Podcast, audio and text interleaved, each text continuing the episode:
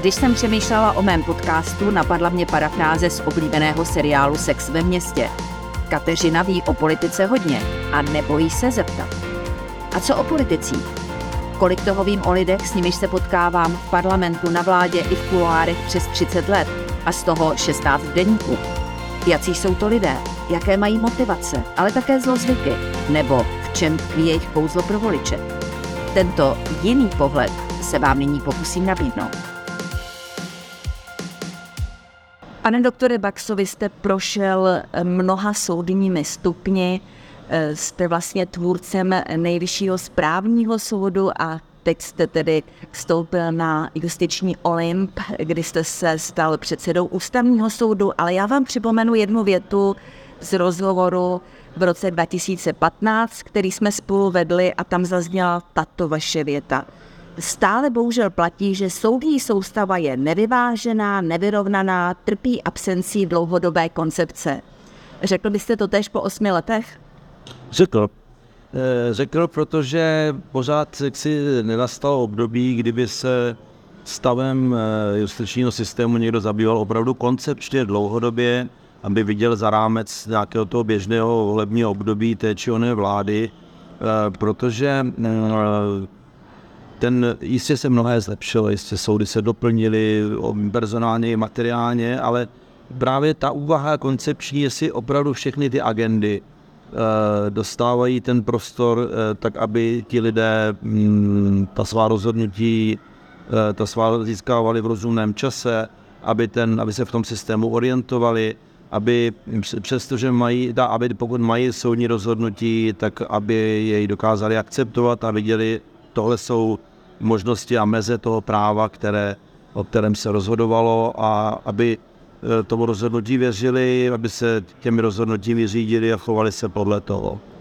Konec konců o vašich slovech svědčí i fakt, že, jak jsem se právě v rozhovoru dověděla, většina podání k ústavnímu soudu končí, bohužel toto není naše kompetence a týká se to hodně i těch nejbolavějších věcí, to znamená rodinných pří, eh, třeba sporu o děti, o střídavou péči a tak dále. Eh, proč to končí u vás? No, je to, musím tady se přiznat ke svému, já jsem to tušil, ale teď, když to vidím na stole v těch jednotlivých případech, tak je to i po těch čtyřech desítkách let v taláru, je to pro mě úplně nová situace. Já jsem byl zvyklý soudit trestní věci, správní soudnictví je neobyčejně široké, ale s těmi věcmi rodinnými jsem se dlouho nesetkával, ty jsem znal jen tak z doslechu. Z doslechu ale teď vidím, že to je opravdu tak, jak vlastně ve společnosti uh, máme vysokou rozvodovost, máme mnoho dětí uh, v neúplných manželstvích a ty spory, které vidíme teď mezi těmi rodiči, mezi těmi bývalými manželi o děti, o všechno možné, jsou někdy opravdu otřesné a uh, vzpomněl jsem si vlastně na, té, na ty své justiční začátky, kdy na tuhle agendu byli odsouváni nebo přesouváni soudci o kterých se vědělo, že nic moc jako neumí a že tak budou dělat ty, ty děti a to, to opatrovnické. To je velká chyba. Já myslím, že tuhle agendu by měli eh, rozhodovat ti nejlepší soudci s velkou empatií, s velkou zkušeností, samozřejmě i s nějakou další odbornou výbavou, nejenom právní, eh, že by to mělo být doplněno systémem eh, takových těch mimosoudních technik nebo takových těch mimoprocesních nástrojů, jak, jak zkrátka tyhle konflikty, eh, konflikty řešit. Ústavní soud může zasáhnout a někdy zasahuje v takových těch nejextrémnějších situacích, ale pořád si máme pocit, že my nemůžeme přinést nebo nějak prostě otočit, otočit tím kormidlem e, e, a vidím, že s prominutím, když soud rozhodne něco nějak o nějaké faktuře za 50 tisíc špatně, no je to špatně, ale je to napravitelné. Když rozhodnete špatně nebo rozhodujete pozdě nebo nespravedlivě v těchto věcech, tak ty křivdy eh, na těch aktérech, tedy na těch eh, typicky nezletilých dětech, eh, bývají někdy i, i životní a s tím je něco třeba dělat. Já myslím, že a nemá to samozřejmě jednoduché řešení. Měli jsme tady různé takové kampaně, tu tatínku, tu maminek, někdy se prostě říkalo všelékem je tohle nebo ono, jednou to bude střídavá výchova, jindy to bude asi něco jiného. ale to je jedna z věcí, kde mě chybí takový ten komplexní dlouhodobý pohled. Mě už pak i ten ústavní soud mohl říct si, ano, tohle funguje a my se opravdu omezíme jenom na nějaké e, e, zásahy v situacích, které se nám zdá, že se e, vymkly teda tomu jinak fungujícímu systému. Chtěl bych opravdu zdůraznit, že tohle je agenda, e, které by v justici měla být věnována mnohem větší pozornost než do posud. V té souvislosti se musím zeptat na to, co v poslední době mýbe především zákonodárnými sbory a vy jste na to byli také tázáni eh, při tom takzvaném grilování Senátu. Co byste řekli na to, že by v ústavě mělo být zakotveno, že manželství je svazkem eh, muže a ženy? Právě v kontextu toho, co jste teď uvedl, že rodina jako taková už krátka nemá ve společnosti to postavení, co v minulém, minulém století. Mělo by něco podobného v ústavě být? Eh, já tady nebudu říkat nějaká moudra, co by mělo nebo neby mělo v ústavě být. Rozhodnali se zákonodárný sbor, co by ústavodárce ústavu nějakým způsobem doplnit, dopsat, změnit, tak to tam prostě bude a bude to muset respektovat i ústavní soud. Ale pořád bych chtěl se dívat spíš eh, na tyhle otázky očima těch, eh, těch dětí.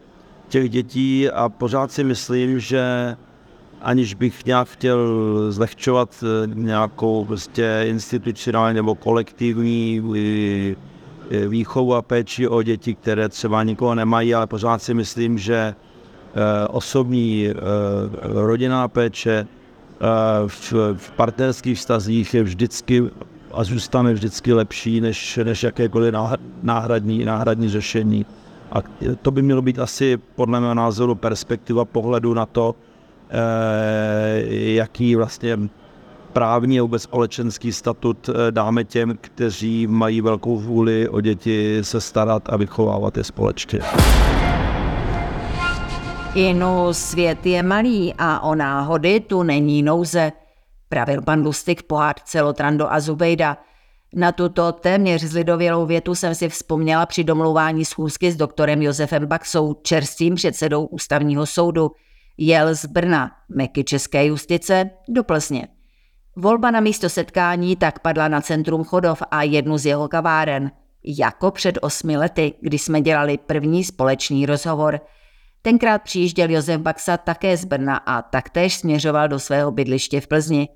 Tehdy ovšem v roli předsedy nejvyššího správního soudu – Uvědomila jsem si, jak prozíravý byl Václav Havel, když právě tohoto právníka s mnohaletou soudní i akademickou praxí jmenoval do čela nově vznikajícího vrcholu správního soudnictví. Položit základní kámen tak důležité instituce není běžná věc. Baxa to zvládnul na výbornou, za což si vysloužil respekt odborné obce.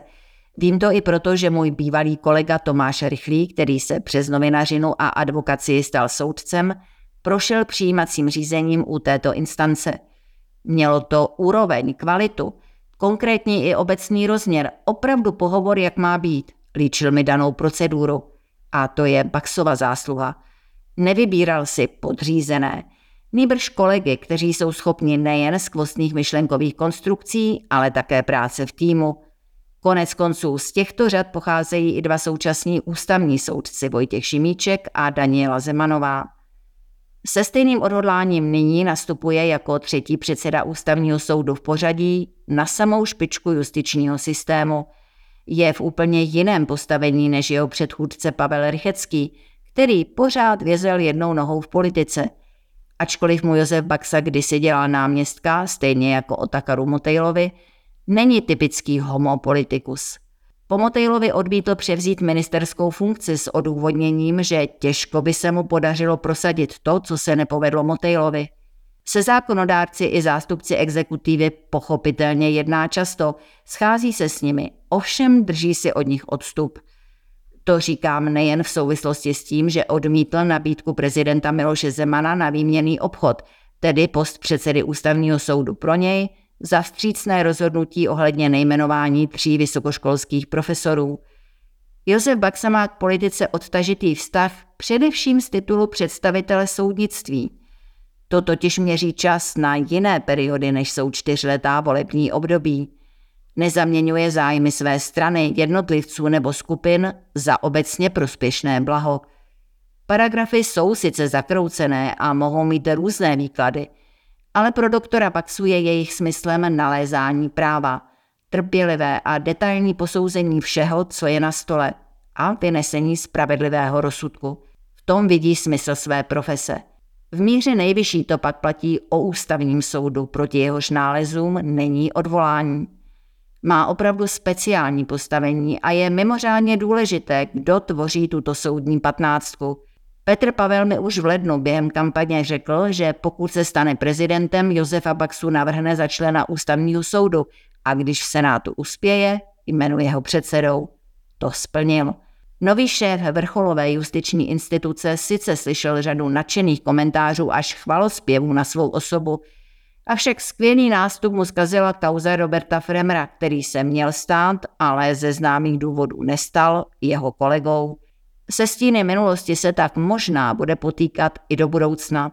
Daleko víc vrásek mu ovšem přidělávají úplně nové fenomény, které budou muset v Brně řešit.